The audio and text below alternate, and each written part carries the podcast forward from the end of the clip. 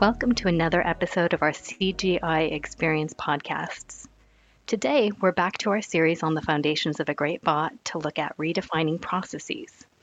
This time, I'm joined by a colleague from a different area of the business, Ian Church. Ian, would you like to introduce yourself? Yes, thanks, Cheryl. My name's Ian Church. Um, I'm a Director of Consulting Services within CGI's uh, Global Technology Operations Advisory Practice, and I lead our business consulting practice. Thank you, Ian. And as ever, I'm Cheryl Allebrand, a lead digital consultant specializing in conversational AI. So now let's dive into this Foundations episode four. Ian, I wanted to speak to you today because, from a conversational AI perspective, we're looking for ways to automate end-to-end or, you know, portions of processes. So, re-examining processes is fundamental to my work, but this is also something we share. So, could you tell us, uh, start off by telling us what's the importance of examining processes to change work? Thanks, Cheryl. So, from my perspective, um, a process is really described as a series of actions or steps taken in order to achieve a particular end. So, with this in mind, in order to change the outcome a business achieves, i.e., the end it's looking to get to, the focus must be on processes when looking to change work. But of course, you cannot just look at processes, you must look at the other factors that influence work, such as an individual's job descriptions, a, a team's functions, organizational design, an organization's effectiveness, people and behaviors, but process interfaces with all those change elements. As the process articulates how work gets done and the quality of the processes influence the outcomes it achieves. There, therefore, if you're looking to change work, then quality processes must be in place. I completely agree. And I love that you brought up job descriptions and the people element.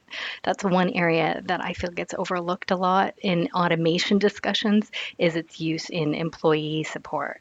So, um, you know, in conversational AI can be used to address different pain points around handover, um, between roles or departments.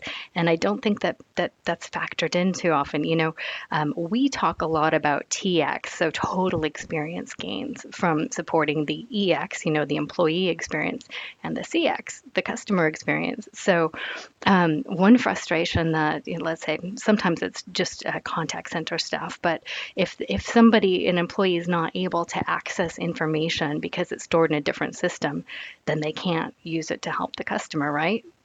Now, I mean, there could be good reasons, um, not least, I guess, for simplicity in work, uh, not to give every employee access to every system within the company, uh, but by building in simple API calls only at the points where it makes sense to help.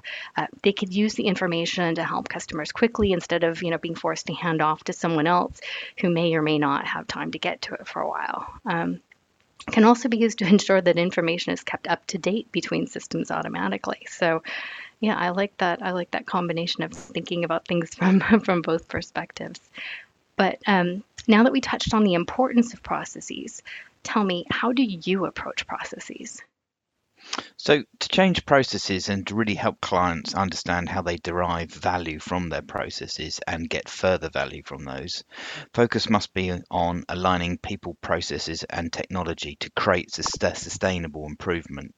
And typically, this is achieved by modeling the existing state, producing a business model that really shows the intuitive and un, un, unambiguous visibility of existing processes and enabling the organization to be empowered to make informed decisions and standardize best practice where, where reasonable.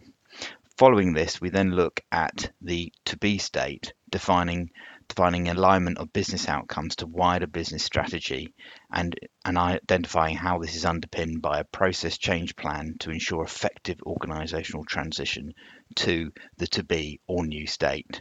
And in modeling that endpoint effectively, we did we deliver our, our approach through Lean Six Sigma to ensure processes are of a high quality, fit fit for purpose, and importantly to derive the organizational outcomes required and seen by the wider business. Mm, yeah, yeah, we we always work with the as is and to be as well. Now, when I do those, I'm often adding technology swim lanes, right? So generally, we get to see the the burden on people or the roles, you know, that they're all their tasks decrease.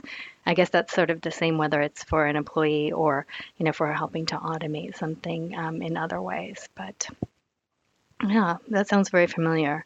Um, what blockers do you tend to run into when you're trying to add automations to processes or you know have you seen value in automating portions of processes so in, in terms of the, the typical blockers we've seen and and and the bake the best value that we've identified has really been the biggest value has really been seen with automation is in the HR work where, where we have done, and that has been involved moving workforces to self-service and removing HR administration from HR departments, and this has enabled HR leaders to therefore focus their teams on more strategic elements of their work and creating higher higher value and more effective organizations, but also supporting the hybrid operating models in the post COVID-19 era. Oh wow, you touched on two things there that I that I, I want to talk about too. So um, when you when you mentioned the um, the hybrid operating models, right? I mean, with with COVID in particular, a lot of processes were digitized without being digitalized, right? They they they were just sort of made sure that people could do things in an online manner without being physically present. But nobody really rethought all of the processes to see what else we could do. You know how we could eliminate steps for people or make things make make more sense.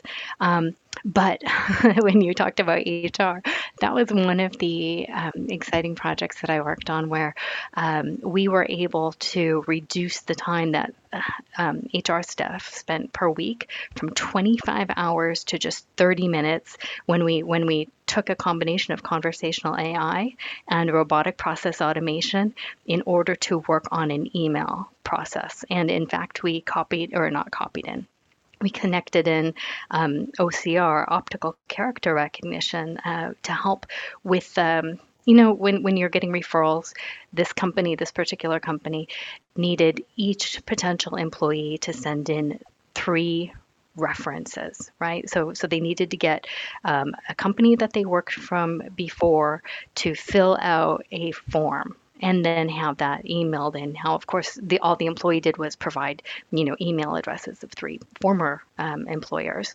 But then it was up to the HR people at the new company to pay attention to all that, right? To send out an email asking for what they needed, um, to pay attention to and track, okay, which forms came in, were the forms completed or not? Was there anything concerning in the forms or not? Um, in you know did we get all three of them yet or are we still waiting on one? Do we need to follow up on any of them?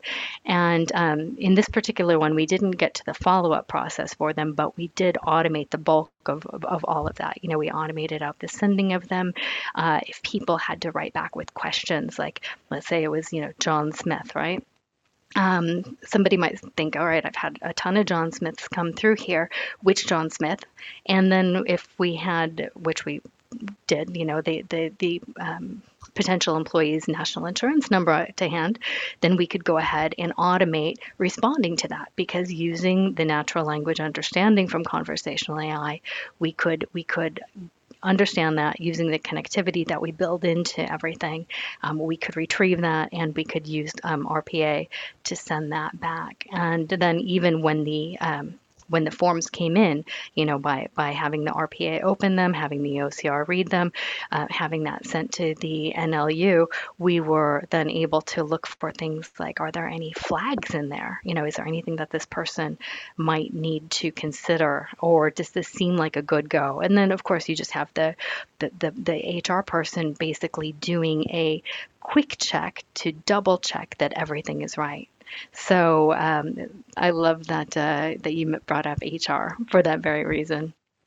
Um, ooh, looks like we're running out of time here. So I guess that my takeaway from this conversation is that uh, we share a view that it's important to design processes to achieve goals. And, you know, of course, from my part, automation can play a part. Was there any big takeaway you had, Ian?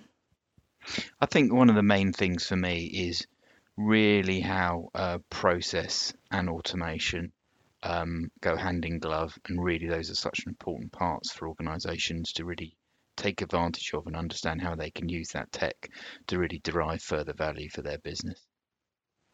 Wonderful. Thank you, Ian, for taking the time to speak to me today. Thank you very much. And thanks to our listeners for joining this chat about the importance of processes. Please do join us again soon on a future episode, and feel free to go back and listen to any earlier episodes you may have missed in the meantime.